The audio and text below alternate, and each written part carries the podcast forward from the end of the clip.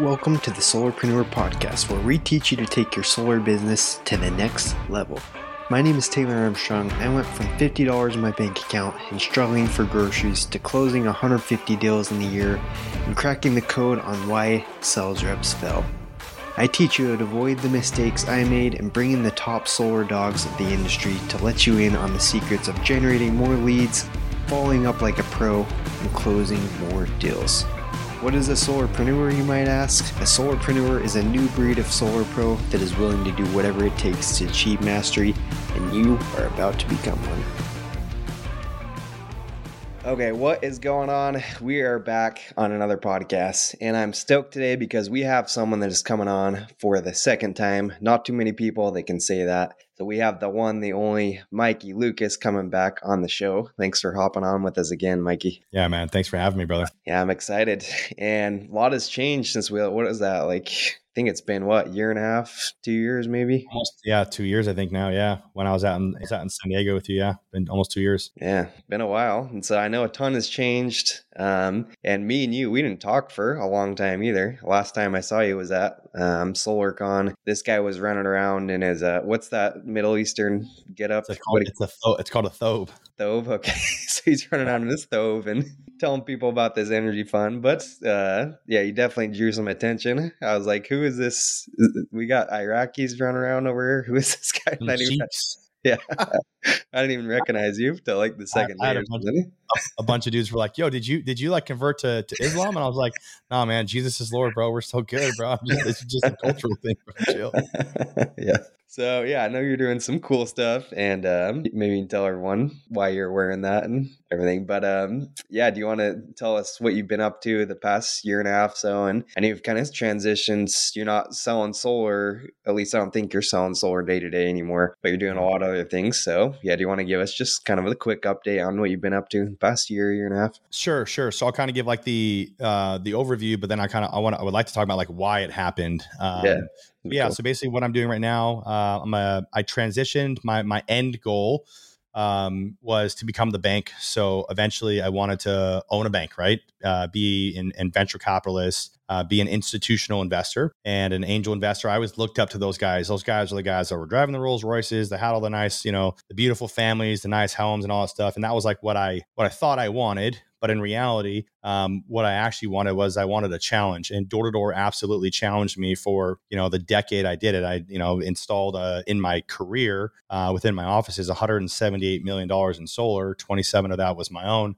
Uh, million was my own, and uh, I knew that I wanted to get challenged. So the next uh, progression, kind of like going from a real estate agent to a real estate investor to then a builder, and then you know a you know the bank was for for Mikey Lucas was you know go in be a setter and then go in you know be a, a closer self gener then go and get leads then you know start your own kind of management and kind of work your way up to regional manager whatever whatever and then start your own dealer and so on and so forth. Um, kind of the same concept within door to door I knew that energy was definitely my industry I wanted to stay in it was my expertise. You know, I, I, technically fought oil and gas for a long time, but I didn't wasn't really fighting oil and gas. I was fighting this uh, this systemic issue we have with our energy with an energy crisis that we all believe in, and we all know that is just true. Um, I, I, actually get more afraid. I know you're in California, so you see them more prevalent than we do here in Texas, but um, I'm actually more afraid of our energy grid and energy uh, production when I see more Teslas and electric cars on the road, it actually scares the crap out of me because I know how much power those things pull. I mean, if you've ever, if you guys own a house, you've ever seen your, your with your Tesla pulled in or plugged in rather, you know, that meter spins very, very, very fast. Like, let alone if you have your AC on in the summertime and your Tesla plugged in. Golly, that thing is moving quick. Yeah. So I knew that there was a major problem, and um, you know, Jim Rohn talks about we we get paid for the problems that we solve, and I think that this is a major problem, which is why I started the American Energy Fund with my partner Brad Behrens. You know, we believe that we need to have a, a clean transition uh, to a sustainable energy future. And and you know we can't necessarily rely on the government to help us get there, but we can um, as entrepreneurs, as as business professionals, we can do that. So that's what we started. You know, the American Energy Fund for. Uh, you know, we, we are putting I always tell people like, you know, hey, you know, while you're partying on a Saturday, we're going to go make sure we keep the lights on. So I, I know that if we don't do something about it now, um, there's a chance that the electric grids in the United States, not just here in Texas, but the electric grids in, in the States, um, first of all, they're extremely vulnerable. But, you know, if we don't do something about it now, um, we're going to have major issues in the next foreseeable future. So that's why I hmm. started the grid, uh, started the American Energy Fund. But yeah, I, um, you know, I've got a mastermind. I coach I don't do I don't do any sales anymore. I just do financial coaching and education. So I help uh, solar professionals, door to door professionals, real estate professionals as well um, create twenty, thirty, forty thousand dollars a month in passive income. So you know it's nice it's it's easy to make money. It's the hard part's keeping it, right? The easy right. part's hard part's not uh hard part's not making it. The hard part's keeping it and, and investing it well. And um the the issue is that there's you know there's TikTok experts online and gurus on YouTube, and yeah. most of them don't tell you what the billionaires are telling you. So my my motto or investment thesis is invest invest like a billionaire, not a millionaire. So nice. that's kind of what I've been up to, Taylor. That's what I got, bro. Awesome. That's awesome. And hey, by the way, you got your your Vegas Golden Knights uh, get up on. So congrats on the win. Appreciate Go it. Golden Knights. Go. Love us or hate us, baby. We're still the winners. yeah, got the sports themes going. If you're looking at the video, I got my uh, little Padres shirt on. So still pods supporting the teams. Yeah, we're, gonna, we're gonna we're gonna win the uh, the the ship here this year as well. The Padres. I know. I hope so. I hope so. I'm not really a baseball fan, but uh, went to a game. They gave me the shirt and I'm like, hey, love, that shirt is sick. Padres. That shirt is sick, bro. Hawaiian Padres. I like it. Oh, yeah. Was it on a Sunday or Saturday? Uh, when it was like on a Wednesday, I think. So, really? so last week. It's That's funny. Yeah, I went with a bunch of our team, and none of them really are Padres fans. So by like the fifth inning, there was only like three of us left at the game. we're in like the box seats, just you know, eating food and stuff. But it was fun. It's a good time. I have a restaurant. I have an Everbowl in Padre Stadium, actually. Oh, really? Okay. Yeah. Dang. I have to hit it up next time. Um, but anyways, not to turn this into a sports podcast. That's for next show, I guess. Um, but no, it's cool to hear what you're doing. And uh, what I like about that is most solar reps probably don't even care, especially starting out. Like I know I I didn't know about any of this stuff, and I didn't know we were in an energy crisis. So that is good to know and cool to hear that people are thinking about that um, for our future generations. But yeah, that reminds me, like you know, what happened in California in NEM3, where they're now requiring batteries, and I don't know. I think that's part of the reason California did that. It seems like to maybe take stress off the grid so much and have people be more self sufficient. So, what's your thoughts on that? And do you think what California did? Do you think that's headed to other markets? Uh, uh, in the near future, or what do you think about that? Yeah, dude. So yeah, I, I, I do agree um, to a certain extent. So let me explain myself on that. Um, Elon has always said that you know, and, and, most of my, just to be clear, most of my information comes from Elon. I'd say over, you know, between 50 and 60% of my information comes from Elon. Uh, and then I obviously go source it and check it, but most of it comes from Elon. Elon's obviously a really, really big thinker and a big supporter of Elon um, mm-hmm. in most of his life, right? Not all of his life, but most of his life. I, I agree. He's got some, you know, if if you believe in a meritocracy where like the best idea wins, Elon's ideas are typically pretty good, right? Um, for the most part. Um, and he hasn't been wrong very, very much as of uh, recently um, over the last at least 10, 15 years. So um, Elon has always said like one of the reasons he started Solar City was one of the reasons um, was one, or rather one of the results, or, or I guess one of the not the results, but one of the plans, right, inside of the end goal to have a sustainable energy future, like a green future, basically, transition out of fossil fuels into a re- renewable, sustainable energy future is what his goal with Solar City was, um, and Tesla is now. But his idea was to have microgrids. So one of the one of the things he was talking about with with Tesla Energy, with the batteries, Tesla the Powerwalls, was to be able to store the power during a crisis, be able to uh, give the power back to the power grid, which is basically these little you know little neighborhoods, if you will, of microgrids. Now, is it is the energy grid set up to do that? No, the energy grid is to set up to do one thing from power company, from power generation to the homes and the businesses, not the other way around. But if we transition to that in the future, um, or if we can get more micro grids on the grid, on our grid, then yes, absolutely, it's going to get to that point. And I think that's just one of the smartest things they can do. The hard part is um, if we use California as an example, right? It's like, you know, that California has its issues in and of itself, right? So they're buying, uh, they're, they're shutting down nuclear, natural gas, and coal power plants left and right, which is what's led to this massive spike in cost. And, you know, it's almost like you're, you're, you're, it's a no brainer to do solar in California. I don't care what utility you're in, you know, sub utility, whatever you're in. It is an absolute no brainer. It's almost like you're an idiot if you don't do solar in California. I mean, yeah. if, you, if you, if you can, if you can own your home. Yeah. So do I see that happening in the future? Yes. The same thing they're trying. I've been wanting, when I worked at, at Solar City, which is Tesla now, um, in back in the day, I would watch the, the Texas Public Utilities Commission's videos and uh, they were talking about like having microgrids, the same concept. And yeah, it, it seems like that's going to be going where the future's at. Now, what the cool thing is, Taylor, is that that's actually already happening overseas. So in America, we just turn the lights on, expect the lights to, sh- to turn on. Overseas, right. which you've been overseas and I've been overseas as well, they don't just have readily available a- access to electricity like we do here. So it is a privilege to have sol- to have electricity. Overseas, they're actually built instead of instead of running in very expensive lines from power companies and generations and trans- transmission centers, they're actually just creating uh, battery backup um, and, and, or diesel uh, a battery, a, a diesel uh, powered, um, uh, basically microgrids and little central stations for power for the villages, small cities, and towns. And that's mm. happening right now. We actually uh, we're working on a project in Thailand right now where we're doing that. So to for for them to be able to send the power back in, it's going to cost an extra like 150 grand USD, uh, American dollar, to be able to get more electricity for. They've already built this. It was a small village, then it became a town. It's almost to a city now, so they don't have enough power. So they're basically living on some electricity light bulbs, but they don't have AC. They don't have any of these and it's hot in Thailand. If you've ever been there, it's like the Philippines. It's stinking hot all the time, all yeah. day long. It's like mm. it's like you know Florida 24 seven. Um, but yeah, so the, the microgrids, they will get there. Absolutely. That's going to be one of the best things that's ever, that's ever happened to the electricity market. Um, it's kind of like with, with shoes. I heard this the other day. Um, I watched the movie Air last night with my wife. Um, yeah. Shoes. Um, they changed shoes twice before, you know, the Jordans came out is what the guy said. The guy, the guy mm-hmm. that created the Jordans or the engineered mm-hmm. the Jordans. He's like yeah. the first, the first one for the last 600 years was they were just the same shoe. And the only distinction, there's been two distinctions now, is the shoes and then the left from the right shoe. Uh, mm. So it's kind of funny. It's like the power grid is this old, outdated grid. So, yes, Taylor, do I see microgrids coming in? Yeah. Um, the key here is not just, okay, cool, there's going to be microgrids. It, for me, it's how do we capitalize on that? How do we make money on that? And it's not just by just selling solar. It is for your listeners and for yourself. It is, hey, go make money by putting up little power plants on homes. And then how do you now invest in that on a, on a utility scale as an investor? And absolutely, all of your listeners can absolutely do that. And we're doing that through the American Energy Fund. So yeah, it's a it's a big deal. I love, love, love, love, love investing in the grid. Yeah. That's awesome.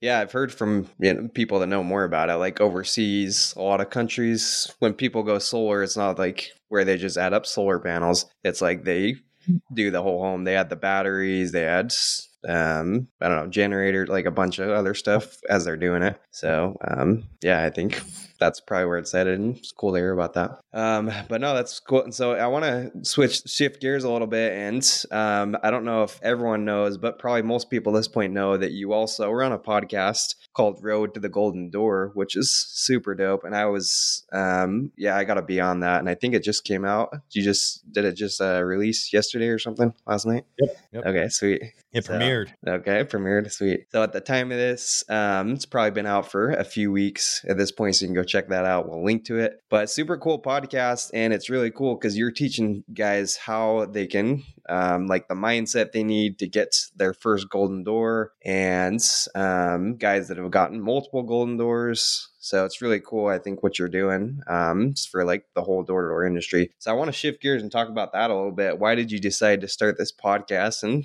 focus in on just that one thing, helping guys get a golden door award? Okay, so this is this is not public yet, but this is a marketing thing. So this is for the listeners. Um, most people they start a podcast without an intention. Mm-hmm. Okay. So my mentor Cole Hatter always told me, "Hey, don't start a podcast unless you can, unless you can monetize it, unless you can make money on it in some way, fashion, or form." And I was like, "Okay." So I actually started a like just an interviewing podcast to like you know whatever get in front of more people before. Um, I don't even remember what it was called. It was something something about money, right? It was like some wealth, whatever, right? Wealth, yeah. wealthy millennial or something like that, right?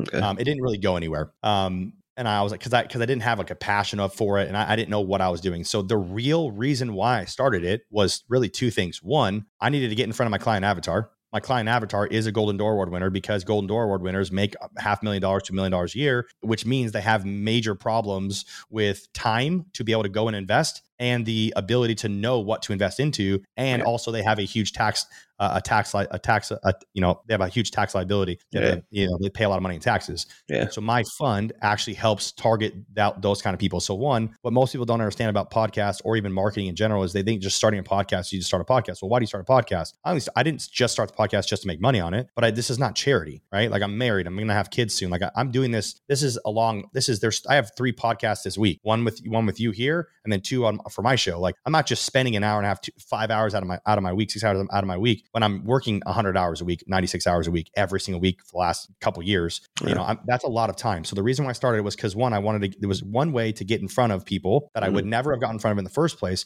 but it's also solving, solving a major problem. Okay. Yeah. A lot of people, Okay, uh, most people are not like you, Taylor, where you you have a show and you're actually helping and, and, and adding value to the, the, industry. I wanted to I wanted to lift up on lift up on a pedestal a lot of these top guys and girls that are in the industry. So the, so the number two thing why I did it was to, to lift up the people that are already there. Like they get one picture, one moment on stage, and now they're getting their name, their brand, you know, them get putting out, them to get put out on the internet. So the reason why I targeted Golden Door Award winners solely on um, the top one percent of the door to door industry is because I want I want to promote them. I'm like, yo, this yeah. is this is my podcast, but I'm promoting you, bro. Like recruit on this show, do whatever you want to do, promote you, bro. Like, why are you the best? Let's put yeah. you out there. And then thirdly, um, is because obviously I wanted to add add value to the industry as a whole, but I wanted to I wanted to nurture um and and, and add value back to the top dogs because the top dogs, it's very lonely on top. Yeah. So I built the podcast really not for the entire industry, though the industry val- uh, gets value from it. I built it so that other other Golden Door Award winners can go listen to the other Golden Door Award winners and see how much they're struggling. And they're Ashton Buswell after um, uh, three months of hitting 100 and you know 200 deals in three months thought he wanted to quit. The very week after he hit that goal was like, I'm done. I want to quit. I don't think I can do this anymore. And luckily, his wife was like, you know, hit him back into shape and got him back on doors. But like right. the, to be able to use Road to the Golden Door as a as a platform for the weaknesses of the top dogs, so that other top dogs, uh, top G's in, in the industry know that we don't. You're not the only one struggling right? Yeah. You're not the only one struggling. You're not the only one with relationship issues. You're not the only one with company issues. You're not the only one with utility issues, bank issues, uh, you know, financial issues, whatever. You're not the only one with health issues. You're not right. the only one. I want you to feel like you have a community, and that's what I built it for. Yeah, boom, that's awesome. I've learned, I've learned, a, I've learned a ton from it too. My gosh, I learned every. I'm like taking three pages of notes from these guys. yeah, I know. I'm in the same boat. And what's really cool is I think, like you said, it brings it to a level where people can kind of relate more with these guys. I know when I started, I thought like, oh, I could never hit that many deals. I can never be on stage. But as you like listen to them, um, you hear that hey, they're just regular dudes. And I think people realize that as I've done a podcast too, is like that's what I try to talk about in my podcast every week. How I didn't close this deal, I struggled in this way, didn't spend enough time with my wife here. Um, so like even though we're Golden Door award, award winners, we all have a lot of struggles. And um, yeah, it's really cool what you're doing to relate with them. Um, so, how many episodes have you had? How many uh, guys have you interviewed on it up to this point? Uh, we're we're just over 40 episodes now. Okay. Yeah, we're just over 40 now, and uh, it's going really well. I can't wait to have some of these guys back on because some of these guys are you know five time, four time platinum Golden Door Award winners. Right. I just had Troy Dubinowitz on, and and he was like a yeah. he's like a three time platinum, right? Yeah. Which is like a like like you hit double golden door three years in a row, twice. So yeah. he just keeps hitting platinum now. The guy's just insane. You know, Eric Salazar, Michael O'Donnell. I mean, these guys are just like year after year. Michael Schmelzer, Justin Knutson. These guys are year after year after year hitting yeah. it. Um, you know, Colby Free is a two time, about to be three time Golden Door winner. I've had him on multiple. Uh, I've had him on. Um, yeah. I mean, these guys are just like just killers. So it, it's cool, man. About forty episodes, a little over forty episodes, and it's going well. I haven't thrown any money at it really. So yeah. I want to. I'm about to. I'm actually about to. I'm about to start throwing some money at it and start to grow it a little bit more. But you know, I uh, I've got some really good feedback, which is cool, man. People are like really liking. I mean, there's like bombs being dropped on this thing. Like it's like yeah. I'm a I'm becoming a really good interviewer. And yeah. uh, I think that's what the cool thing is because like I'm not there to talk. It's not a sales podcast. Yeah, it's not a sales podcast. It's a it's a life podcast. I'm not, but I'm just interviewing you know these all stars like yourself. Bro. You you yeah. dropped bombs. I was like I had two and a half pages of notes on your podcast alone. thank you, thank you. It was a good time. And no, you're doing great work with it. I've yeah, I need to go catch up on all the episodes, but I've listened a ton. There's a ton of value there. So we appreciate what you're doing with that. And what's cool is Mike, you're a gold. I think 2019 didn't we both step on the stage same year? Get our golden. Not in 2019. I hit it before Golden Door was a Golden Door in Dallas, okay. Texas, in 2016. Okay. But I also technically hit it in 2020, which I didn't know. Oh, um, okay. And I I don't have the award from 2020, but I did hit it in 2020 as well. Okay. Yeah. So, so that's what's really cool.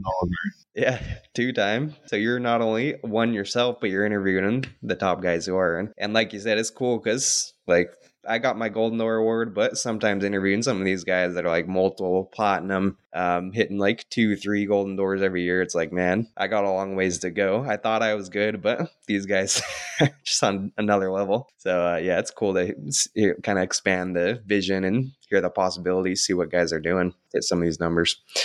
But yeah, speaking of that, I want to dive in a little bit. Like, what do you see as you've done these interviews and only done um, people who've hit these Golden Door awards? Do you have any like common themes for people who are trying to hit their first Golden Door? What are some common themes you see across all the success these guys are having that you could share with our listeners? Sure. Yeah. So for the listeners that are trying to hit it, um, there's like I can do it in sections, right? So the guys that are trying to hit, guys and girls that are trying to hit it, um, the main things that I see is that um, the Golden Door Award winner, he or she, first believed that they could hit it. Mm-hmm. Um, the only like I think it was like one. I think it was like Austin Stoker, like didn't even know it was a thing. Um, there was like maybe one or two guys that were like, I didn't even know it was like a thing, and then I was told it was a thing. Um, I think there's one other guy. Um, so there's a couple things. So one, they believed that they were going to hit it. They they set the goal. I'm going to go hit a golden door. So it's almost like they were at Door to Door Con the previous year, and they're like, I want to be on stage, and they went and got it. Right. That was that. So they had an actual end goal. So there was at least clarity on what they wanted. Um, two, I would say that they one of the main things is that it, we've had I've seen rookies hit it first year in door to door ever, um, mm-hmm. and we've obviously seen veterans hit it. So if you're a rookie, you can still hit it. Especially now this year, you can hit it as a setter this year. So I'm yeah. excited to see the amount of setters that hit 200 deals this year. That's I'm like really excited to see that because yeah. uh, there's a lot of there's a lot of recognition that's not being given out. So I'm really glad Sam did that. Yeah. Um, so rookies can hit it, uh, and I've seen rookies hit it. I mean, they these guys just they just hit it. They just there's not like oh I'm not good at it yet. Um, rookies have hit it and veterans have also hit it. Um, yeah. I would say a couple of the the main things that if if you're trying to hit it for the first year this year is these guys really had a not a not a bulletproof routine, but they had some sort of a structured plan routine that they were like their standards were I'm on doors at 9 a.m. I'm, you know, at the gym at 7 a.m. I'm in bed by midnight. Like they, they had yeah. some sort of like a, it wasn't a routine. So that's that's the problem I have with routine Taylor actually is like routines mm-hmm. have to change a lot. Cause like if like I'm on doors at 9 a.m. Well, what if you have a 9 a.m. appointment? You're not on doors. And then you're like, oh well now my week's screwed up. No, stop, chill. Yeah. They just had a standard that they were they treated themselves as if they were almost W2 employees. They were working from nine, like right. that's just what it was, or nine to seven, whatever, right? Like some guys are like, I will be home with my wife at 5 a.m. for dinner every day. Uh, I haven't seen one guy that hit Golden Door that's ever done that. Yeah. Not one. If for the guys that were married, right, they pre overcame that issue of, hey, I, you know, I agree with my wife that I'm going to be home at five o'clock every single day. Well, brother, mm-hmm. you don't have 50 grand a month coming in every single month. You're not going to be able to be home with your wife at 5 a.m. You know what you need to do is you need to structure uh, quality time with your wife when you're not at work and actually get your wife on board to support you to do that so that you okay. guys can go eventually hit your goals. So they also had a plan with their wives. They had to get their wife or their significant other. If you have, if you don't have a wife, uh, or a husband at that time, right? Like, mm. good. Like, go and work as hard as you possibly can. But if you do have a wife, for a lot of the guys that do have wives and kids, um, they structured out the 16 hour uh, workday Sunday through Sunday. That there was a there was some sort of a a clarity on where you're going to spend time with your kids, where it's playing time with your wife, playing time with your kids throughout their week, and they stuck to that. Um, so a lot of the guys they took all of Sunday and they worked with their family all of Sunday. And that was their nice. thing. And, you know, it's like, then the wife has to get on board with that. And you got to sell your wife on being on board during that year. Um, yeah. How does Troy Benowitz, a three time platinum golden door guy, how does he have six kids and a wife? Like, come on, bro. Like, we, like, we act like, oh, I have a wife. I can't. It's like, no, you can. You can. Yeah. Um, obviously, is there different situations? Like, I would say definitely the, uh, like the first kid is definitely a lot harder than like the sixth kid, but, yeah. um, or fifth kid, right? So there's a situation there. Um, I know that. Uh, yeah. Anyways, um, the, the the other yeah having having um a little bit of clarity i think the hard part is what the guys that have not hit it yet they hit 50 60 deals a year um why they're not hitting 100 130 or 100 self gens or 200 deals you know the point system now it's a point system now but yeah. um why they're not hitting it is because they're going too fast taylor mm. they're not slowing down to think. Yeah. Um, it, it, just it's a it's just this uh the book really good book if you haven't ever read it it's a it's a, it's a Christian book um called the Ruthless Elimination of Hurry. Hmm. It is one of the best books to like hey buddy you got to slow down like slow down prepare for war then go into war then when you come back, prepare again, plan, have a strategy, then go into war. We just live in this like ongoing war, which is why they call it the solar coaster. Um, that ends up making your brain after three to six months want to go to the easy route. Yeah. I would say that hmm. that's the main I love that. Yeah, it's huge. That's cool. And I know a lot of guys have come and talked. Ashton, he's a good guy that talks about kind of like he's got lots lots of kids. The wife talks about that, so that's something I thought about a lot as I'm having kids and kind of in that same stage. But another thing too, I would say, and you probably agree with this, is I've seen top producers as I've interviewed them it's like like you're talking about the routine. We're all going to get off that routine. We're all going to have days where we got out late or where like the point we were in appointment messed up our knocking. And so I've seen in top producers, and I've also noticed in myself that these top guys, when they get off that routine, they don't beat themselves up and take like the whole day off or take like another couple hours off. Um, because I think a lot of lower producers they get in this all or nothing mindset where it's like, oh, I didn't get on the doors by 10 a.m. So now th- this whole day is shot. We'll just uh, go to the movies and start over tomorrow. It's like, no, you still got four hours right now to go out and knock. You can still go make this day, make something this day, and not just scrap the whole thing. So I think that's another big thing I've seen. It's not all or nothing.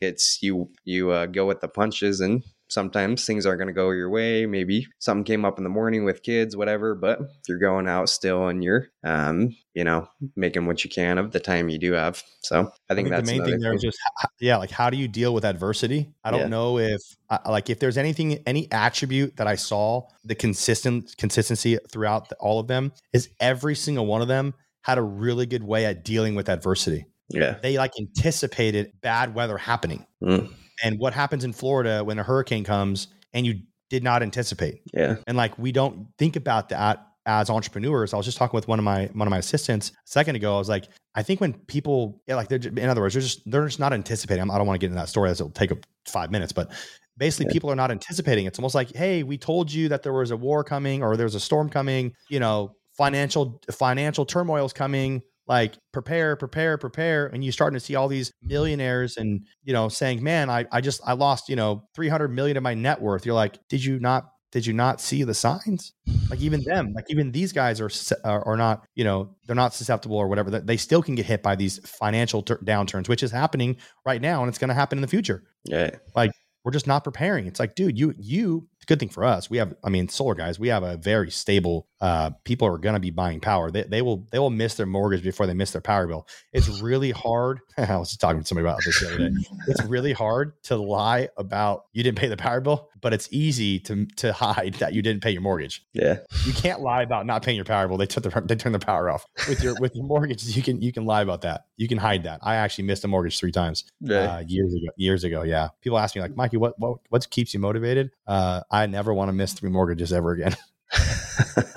well, it's, it's funny here in California, at least San Diego, people can miss power since COVID. They put like a policy in place where like they can miss power bills and they don't shut the power off. That's actually an objection. Strangely enough, that's an objection I've had to overcome in solar out here because they're like, uh, well, SDG&E, they let me miss my power bill. So with solar, can I like just skip payments a few times if I want to? And I'm like, uh, no, not really. so, so that's like something I've had to kind of overcome. I'm like, man, they're just letting some people skip power bills without really a payment or a penalty. But I don't know. We'll see. Hopefully they change that. I don't yeah, get it very often. When, but... you're the, when you're the monopoly, you can do whatever you want, I guess. Yeah, pretty funny. Here we go. Don't worry, we'll just put it. We'll just put it on rears. We'll put it on the back end. Yeah, exactly. I know it's crazy, but uh, that's that's good.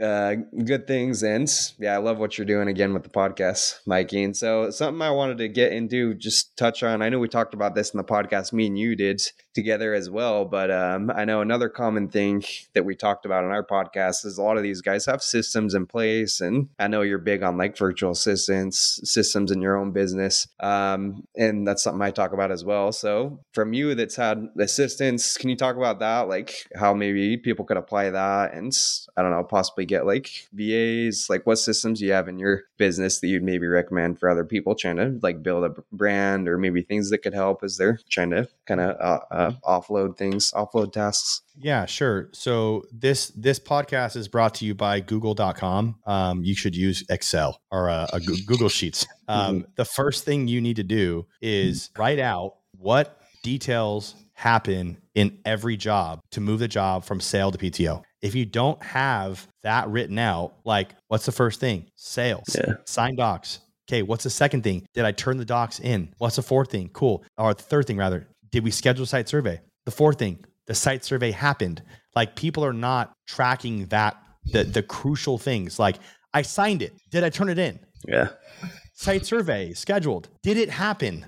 Yeah. You know, so it's like um, first thing I would say is um, the only way that a Golden Door Award winner goes from a single Golden Door to a double Golden Door or triple Golden Door Award winner um, is is having um, a system in place, which I will talk, gladly talk about, um, mm. with virtual assistants. Um, and it doesn't necessarily have to be virtual assistants. Michael Donald, Troy Benowitz, those guys, um, Val, those guys at uh, Sun Solar, they they don't have virtual assistants. They've got American, highly paid people in person. Um, yeah. I typically I typically will use Australian, Costa Rican, uh, Mexican, uh, and then Filipino virtual assistants or executive assistants. Um, yeah. I don't I don't know like the whole like idea that the two three four dollar virtual assistants um is, is, it's as a project manager you pay for what you get. My yeah. top my top um my top girl right now makes almost twenty dollars an hour, and if you look at her benefits and everything she gets, she gets almost thirty bucks an hour. Mm. Um, and that but that's my right hand that is like you know running all the businesses if I were to, you know, miss a meeting, she could go in there and negotiate and do the exact same things I can do. But nice. um, the hard, the easy part is everyone knows. So when they're going to listen to this, they're like, okay, I'm going to go get a virtual assistant. I'm going to go on Upwork, Fiverr, find virtual assistant, project manager. Perfect. Yeah. Yeah. That's the easy part.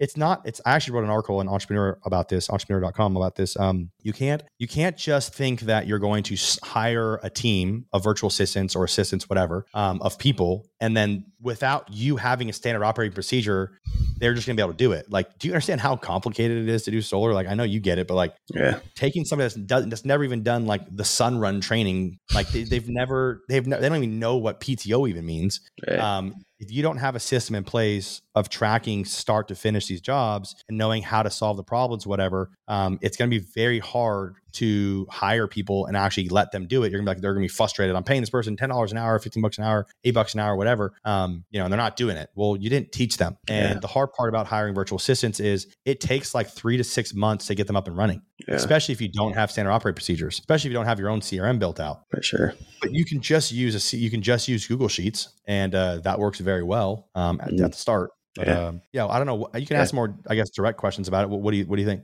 Yeah, it's good. Well, I was just gonna say with that, like, I wish I would have done that. Whether you have assistants or not, I think this is something every solar rep, every person in solar should be tracking, regardless. Because I just think back, I think this was like a year and a half, two years ago. I didn't have any systems in place for this stuff, and I remember a deal it was a pretty big system, like 10 kilowatt was gonna make like 16, 17 grand on it, and um three months go by. I'm like, man, this deal is taking a while. And I make a call to the installer, and they're like, oh, we didn't even have a completed site survey yet for this. After three months, they didn't, have that site survey done.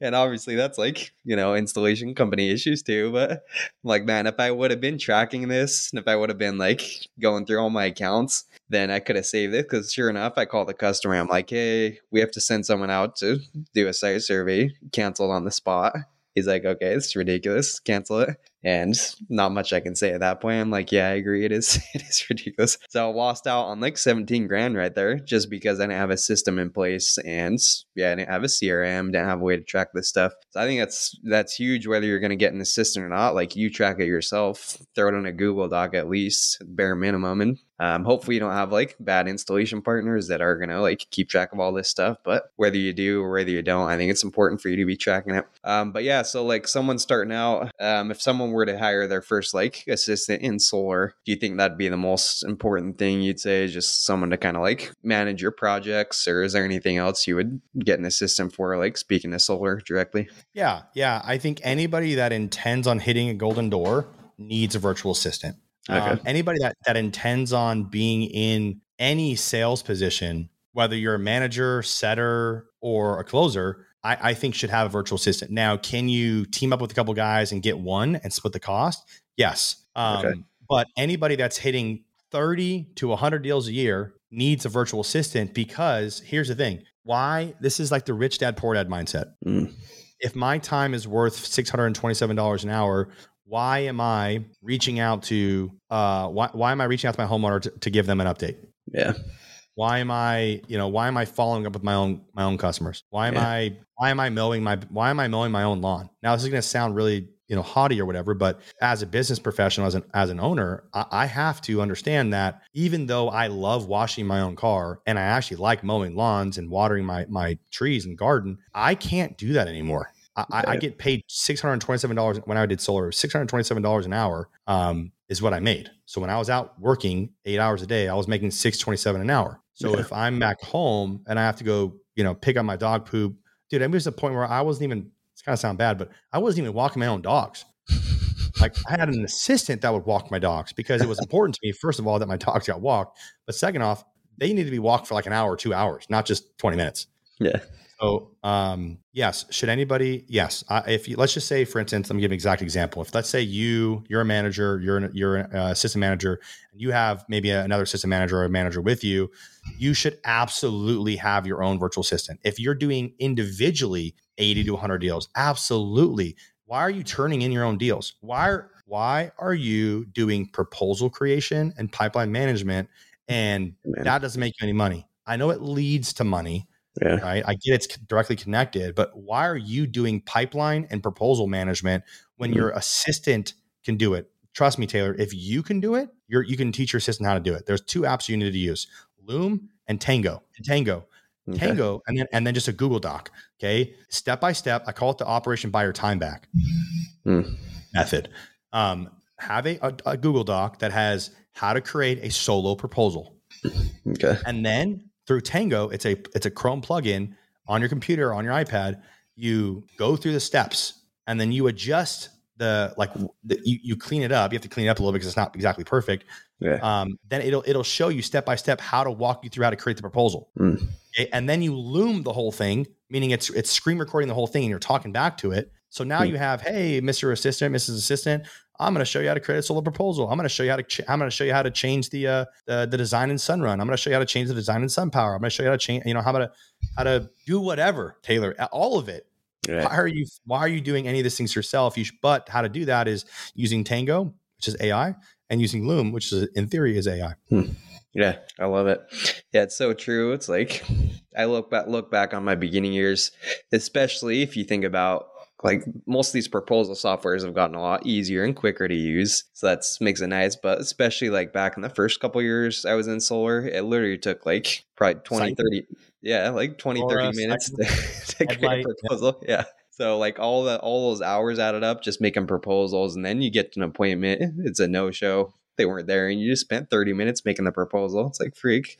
Could have went out and got a couple couple more leads doing that. So yeah all these things now it's like so much time that it amounts to and that you're literally buying back paying someone five ten bucks an hour to help with these things. So yeah i think we talk all day and i know we talked about a lot about that in our podcast. We did as well but yeah i 100% agree. It's something that most guys most door-to-door people don't think about and um, huge opportunity guys are missing out on there. Um, but yeah, and then like just to wrap up with that thought though, like for you and your business, what are all the things that you have? I know you mentioned some of them, some of them already, but is there anything else that you have your like VAs assistants do that save you a bunch of time?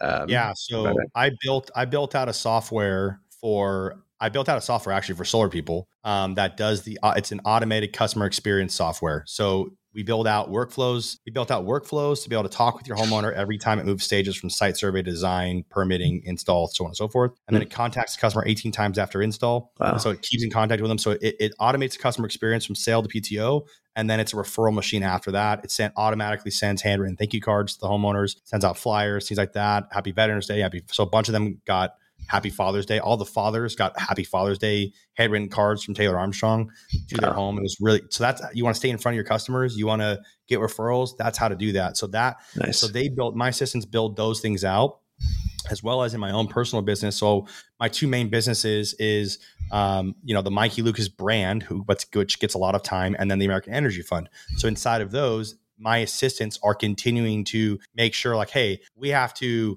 we have to put out a, you know, we have to put out four articles a week, Entrepreneur Inc. magazine, LinkedIn, and Medium or whatever, Reddit. So it's yeah. like, hey, we've got all these topics. Like they're going to go through this podcast and see something that I talked about here. They're going to transcribe it using Otter. Okay. And then the Otters, they're going to throw that into ChatGPT and they're going to have ChatGPT find the, the key points that I talked about in here. And then like they're probably going to get a, a, a, VA like article out of this. I guarantee it. Watch.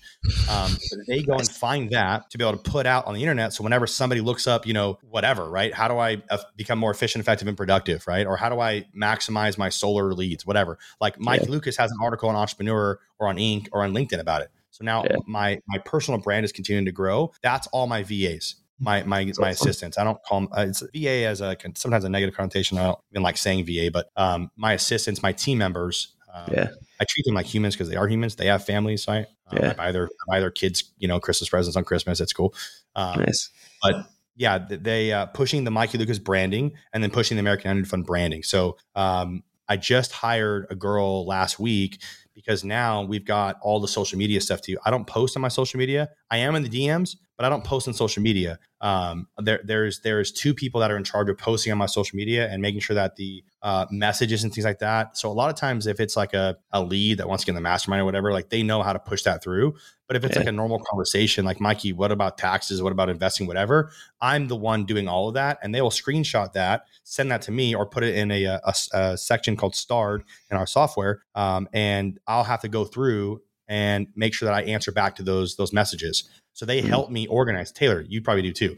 Hundreds of messages a week. I mean, I'm talking hundreds, bro. Hundreds. Yeah. Can't ha- I can't keep up to all of them, but they'll filter out the ones that are like, hey, like this is pretty urgent. This guy wants help. Do you want me to put him on your calendar or whatever? So they help manage my calendar. They help manage my travel. They help manage, dude, like my assistant books my haircuts. Like I get haircut. Like she's, she, they, they know like, you know, what, where is Mikey humming at the best like like it, like it's almost like tuning a race car. Where's Mikey humming at, at, at you know at 6,000 5,000 RPM? Where's he humming at? You know, not yeah. like right because a lot of solar guys are uh, you know moving around and they're like they don't they're not organized. So uh, my assistants help me with all of my life too. You know, Mikey, yeah. you know, looks like, you know, there's a, a deal at the movie theater that you guys love to go to. Why don't you take Ryan on a date? Like, dude, they just uh, look out for things like cool. that for me. And I've trained them to look for things like that for me too.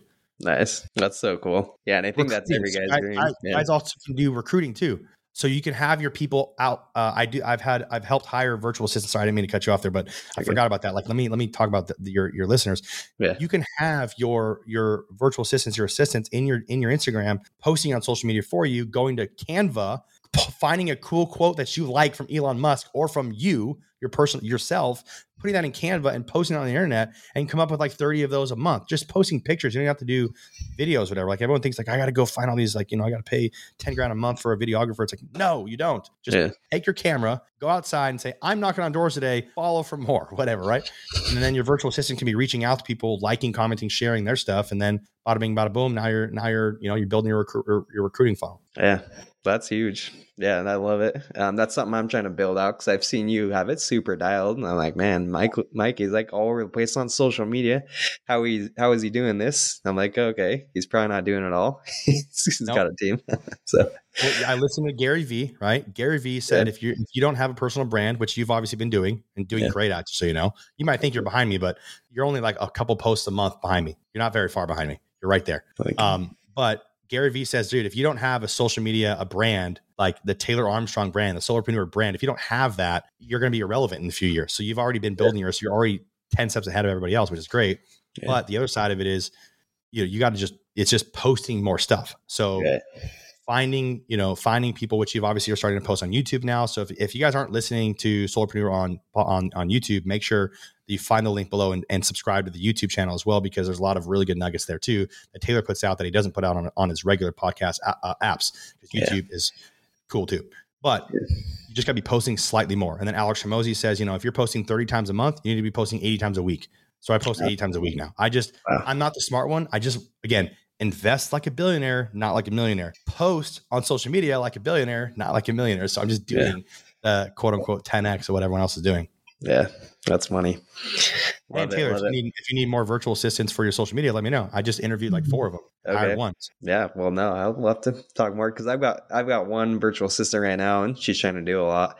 But yeah, sometimes yeah, it's like Yeah, a lot even for her. I, overlo- I overloaded mine. I'm like, I feel so bad. I didn't even realize. I'm like, oh my gosh, dude, I yeah. feel so bad. yeah. Oh man. Yeah, but then it's like, like you said, it's just because you get a VA doesn't mean you're gonna start doing all these things. Like you got to create the systems. So that's been my mistake too. Is I just think, oh, I'm gonna go do what Mikey's doing, but then I don't. We don't have a system for her responding to comments. We don't have a system for her posting. So of course, it's not not gonna be as dialed in because you got to create all these things. So yeah. something I'm, I'm helping out. Uh, I'm helping. Uh, I'm helping Ashton. Uh, our, our, our, both of our good friend Ashton, helping nice. him out with it. Um, I'll love. I can jump on another call and, and, show you. I mean, under the hood, exactly what I'm doing. There's no secret here. It's just yeah. You just need a. You just. I know what most superpreneurs like yourself need is you just don't want to make the wrong step. So it's like you're just going to try to keep going because it's working, but to get to the next level, you're like, dude, I don't want to make the wrong step up there because if I make right. the wrong step, everything everything below that crumbles. Yeah. So yeah, dude, I'll jump on a call and show you under the hood exactly what I'm doing. Sweet. Thanks, man. Easy done. There you go. Abundance mindset. Love it. I'll have, I'll have my assistant send you the calendar right now. okay, thanks. oh, cool, man. The boy. Um, yeah, just to start uh, transitioning or start wrapping up here. I know you're a busy guy, Mikey, but last thing I want to touch on before we uh, say goodbye here is obviously you're helping guys with their finances. And you know, it's like we're all making great money in solar, but there's so many guys that are still broke. There's so many guys that don't have investments, that don't have passive income. And I'm just now starting to get more into that, um, which is something I would have thought about before, but um, and I know you've helped me with my finances um before in the past when we've talked a little bit about that too. But yeah, can you speak to that? Just I don't know, maybe some basic things to wrap up. Like what are the mistakes these solar guys are making and how do you get people these five figure passive investments? How much money does it take? I don't know, maybe it's just like some frequently asked questions you get around that. Sure, sure. So I'll give you kind of my my like 30 second elevator pitch on this. So okay. most most accredited investors or most investors know that there's a fortune to be made in the energy industry, right? Yeah. Usually it's reserved to the elite of the elite, right? The top 1% of the 1%. And it also comes with a, a super high risk, right? So yeah. when you align, this is the key here, when you align with insiders that specialize in locating, filtering, structuring these specific profitable deals, investments, in other words, have a seat at the table, you can actually capitalize, create a sustainable economical future through investing in American infrastructure and technology, which is why the American Energy Fund does what we do. Yeah. So when you're a traditional trader, venture capitalist, you know, institutional investor, uh, you already know that it's very hard, but yet important to locate these specific deals. So the hard part is Taylor's finding the deals. When you're a Golden Door Award winner, you're doing Golden Door stuff all day long. So how do you locate these deals? How do you find time to do that? Yeah. Okay? But also something that that that aligns with your risk tolerance. And you have to, you know, you can partner with funds that you you need to have funds and and syndications that have a clean track record, okay, and that can deploy actually deploy your capital without really the government stepping in and saying, "Oh, we're shutting down the solar industry over here, or we're shutting down the real estate side over here, or whatever." So my fund does give access to those niche investments that create a sustainable growth without the the retail level risks and high level requirements to actually get into and that actually provides a path to a diverse portfolio, cash flowing assets, and a profitable exits. Um, so obviously, people investing in stocks, bonds, ETFs, real estate, public companies, whatever, binary options, S and P 500, life insurance, all that. You may know that in other, in other, in, in other words, the other, the energy. I'm sorry. So you, you can know that basically you don't have access to these high, uh, these these high level of, of of investments because it's it's extremely complicated to get into, right? Yeah. But the key here is that there's plenty of hedge fund managers, risky option traders, and these guys on the internet and even on social media, TikTok, talking about all these foolish, optimistic in, uh, investments. Right. That's mm-hmm. why you see like Bitcoin, all these Bitcoin rich guys that are, you know, they're not rich anymore. Where are they at? Where's all these NFT guys at? Not that NFTs are going to make a comeback. Okay. Cause I'm probably sure they will, but yeah. where's all those guys at anymore? Okay. And maybe you're tired at, maybe you're tired, Taylor, of having, not having access to insider knowledge and, and, and that provides you with consistent deal flow and, you know, having solutions through yeah. uns, you know unsustainable speculations and high risk. Maybe you maybe you are tired of that. That's mm-hmm. where that's where you need to have a specific um, a company and partnerships, right? Your network, which is what it ultimately comes down to, Taylor, is if you don't have a network that has those good jockeys, then it's going to be you're going to work forever, make bad decisions because you you don't have the time to look at those like thoroughly and actually do great due diligence on them. Okay, that's the elevator pitch. If you don't have that time because you're out family, business, running an office, yeah. recruiting, social media, podcast, everything. You need to find through networking these people that have already done it, that have a good, clean track record. And I've got 30, over $30,000 a month in passive income. I have, dude, done a lot, a lot, a lot of bad things and mistakes when it comes to financial investing. And that is why I know I'm confident that I'm making much better decisions. And it's hard. It's like, you know, it's like in solar. Like, why working under Taylor Armstrong? Because Taylor has had a golden door, has hit the golden door, right? Taylor has a successful marriage. Taylor has good kids, right? Why do I want to work for Taylor Armstrong? Is because Taylor has the track record. Why do you want to mm-hmm. invest into guys that have good track, like good track records? Is because you want to work for 10 years in door to door sales in the summer in the heat and then go bankrupt. Okay. You, you can't just think, you, you can't think that you're not going to hit you're not going to go bankrupt. You're not going to lose it all. Okay. Curt Schilling, Money Mayweather, uh, uh, Mike Tyson, Michael Jackson, all, all these people that they, they had hundreds of millions of dollars. Mike Tyson hit was paid a half of a billion dollars and he's like negative 26 million dollars. How's that possible? because they didn't have a strategy. So the mistake these guys are having is one, they're just they they're they're doing too much emotional, Taylor, emotional investing. Anybody could make money in 2020, 2021, 2022. I don't care if you can make money in that. I'm going to show people, and this is what I do. I show people how I made money, and I'm going to continue to make money when the market goes down. Mm. That's what the key is. Anybody can make money when the market's up, but the key is networking with people and saying, "Hey, let me pay for your time. Show me how to make money in a down market." Anybody can make money in an up market, Taylor. It's super easy. Yeah, love that. So, just like in general, how much to start getting in these investments and all that? Like, how much do people need? If someone's listening, is like, "Oh, I can't afford this, Mikey." Like, how much do people really need to start kind of make doing some of these investments with you guys? Um, so with us personally, with American Energy Fund, uh, they need a hundred grand minimum. Here's the here's the basics, right? You you you you got to think about in hundred grand increments.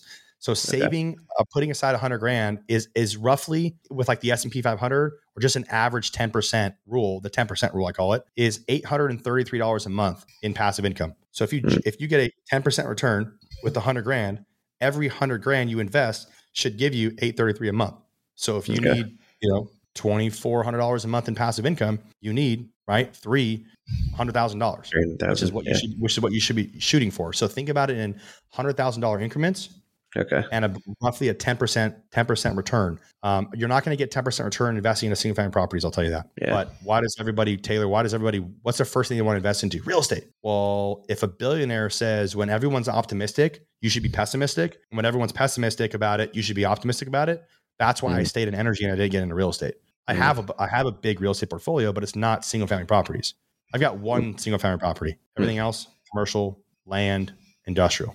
Yeah. So you should think about it in $100,000 increments. People can do $50,000 increments as well um, and do other syndications and things like that. But you should think about it in a $100,000 increment. And it is not as complicated as you think it is to get the 100 grand because that 100 grand is 833 a month. And our fund, our target is actually sixteen hundred dollars a month for every hundred grand. It's actually yeah. not eight thirty three, so it's it's twenty percent. Yeah, okay. It's our target IRR right now. Okay. And so if I'm a rep listening to this and want to do investments, because some people are like, oh, I'm just going to invest like a thousand here, a thousand there, throw it on Robinhood, whatever. Yeah. So, yeah. like, do you suggest instead of like, I don't know, just throwing a thousand bucks around here and there, is it better to just like put this money in a separate account and get to a hundred grand and then make these big investments? Is that like generally what you suggest people do? So, here's what I did. And this is what got me to thirty thousand over thirty, just over just over thirty thousand dollars a month of passive income. Wow. I needed to be in the game. I automated two investments: one in energy transfer, which is a pipeline uh, stock, and the other one was realty income. So I wanted to get my foot in the door with energy and with real estate. So I started an automation inside of Robinhood um, that was buying hundred dollars a week into real realty income and into energy transfer. So I was I was continually getting the hey, you're an investor in real in, in uh, energy transfer. Why don't you jump on the calls? So I would listen to the calls every once in a while, and I would read the reports, portions of the reports, not all of it, but I would read it. So I started to get like knowledgeable about it, and then I started looking at myself like, oh my gosh, I am a I am a I am a um, an energy investor. I'm investing in energy. Warren Buffett owns Oxy and Chevron. Like he's the largest shareholder of these companies, like owns them, right? I wanted yeah. to get myself to think like I'm, I'm an energy investor. Then in real estate, instead of going and buying a single family property, I invested. Okay. So if you guys are listening, you can't do $100 a week, do $10 a week. Automate the system. Maybe not go spend $1,000 here and there. Automate the system where you can do $10 a week, $20 a week, whatever, $100 a month, whatever you can. Automate it through reoccurring purchases in, in Robinhood and do that. That's what I did. and then okay. put the rest of the money 10 20 30% of your paycheck into a separate account called your freedom fund or investment fund and just label it hey 100 grand this is what this is what i'm gonna this is what i'm gonna i'm gonna wait till i have 100 grand and then start investing but at the same hmm. time you're getting little micro investments and you're getting monthly and quarterly paychecks from energy transfer and realty income so you're now and you're thinking like an investor and you're mm. continually investing every single day every technically every day right um, into those uh, into those stocks that's what i did Mm, okay. That worked Love very, that. very well because it was always like really cool to like every every few weeks or whatever you'd see like like oh you just got paid three dollars and eighty two cents from realty income like yes passive income. Nice. Yeah. Yeah. And I think the other huge key in this is, like you said, taking a percentage of what you make and just putting in the freedom fund. I remember that's one of the biggest things I learned from you, Mikey, and something that like Tony Robbins talks about money master the game.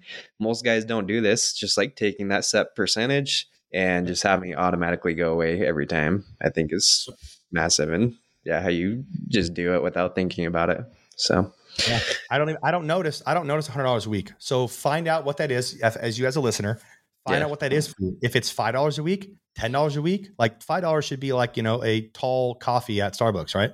It's 2023 tall coffee at starbucks five bucks yeah. right that's a coffee a week that you're putting toward and again that might not seem like a lot but also guess what i did because I talk about coffee a lot like that, I actually started buying $25 a week in Starbucks.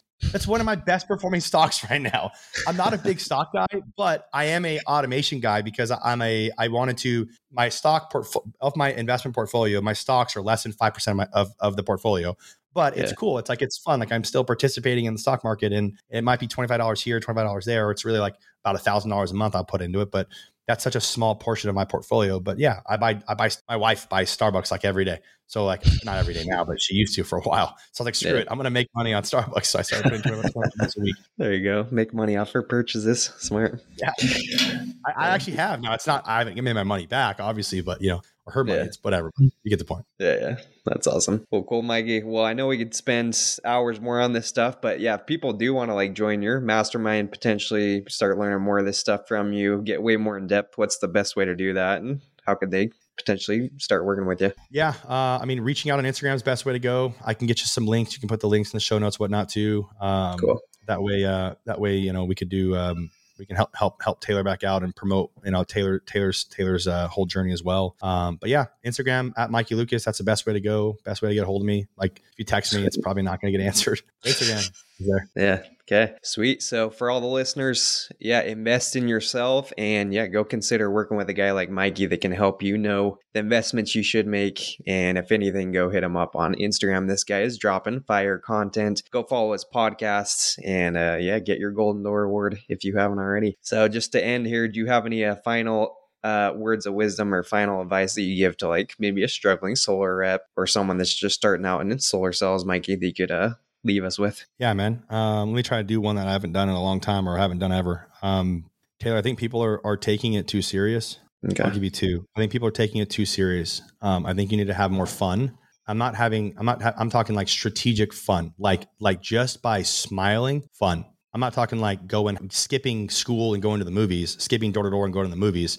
That's not fun. I'm not talking that fun. I'm talking like while you're on doors, freaking smile, dude smile. Uh, nice. First tip, freaking smile. Okay. Um, second tip, Taylor, would be if you don't, if you work for somebody else. So I don't care if you're work for somebody else or if you're the owner. You the owner still works for your guy. You still work for your guys. You know that. Yeah. If you're like a setter, closer, manager, whatever, and you're not the owner, you need to become so valuable in that office, in that region, that they like that they need you to continue to run their business. Mm. If you're not, if you're not like becoming more valuable to your office, like you want to know why you're not getting the attention, whatever, is because you're you're not.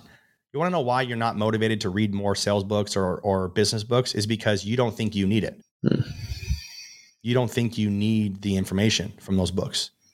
Yeah. When you become so valuable that that company, that office needs you to to to continue to move forward, then brother, you're you're of extreme value. Mm, boom. There you go. Sweet. That's fire. So, Mikey, thanks again for coming on. Guys, go shoot Mikey a follow and yeah, enjoy the process. Smile when you're out there working today. And thanks again for coming on, Mikey. Thank you, Taylor. Appreciate it, man. Yeah, we'll talk soon. Hey, solarpreneurs, are you sick and tired of spinning your wheels every month and not seeing your sales increase? Well, so was I, and the truth is, I was never able to improve it until I figured out what was going wrong. So that's why I'm excited to announce for a limited time, we are doing a free sales diagnostic. We'll break down your sales process, figure out the holes in your business, and see how we can help you improve. So at now, we have six bucks for this month. So book a call now. Don't miss out. What you're going to do is send an email to taylor at solarpreneurs.com.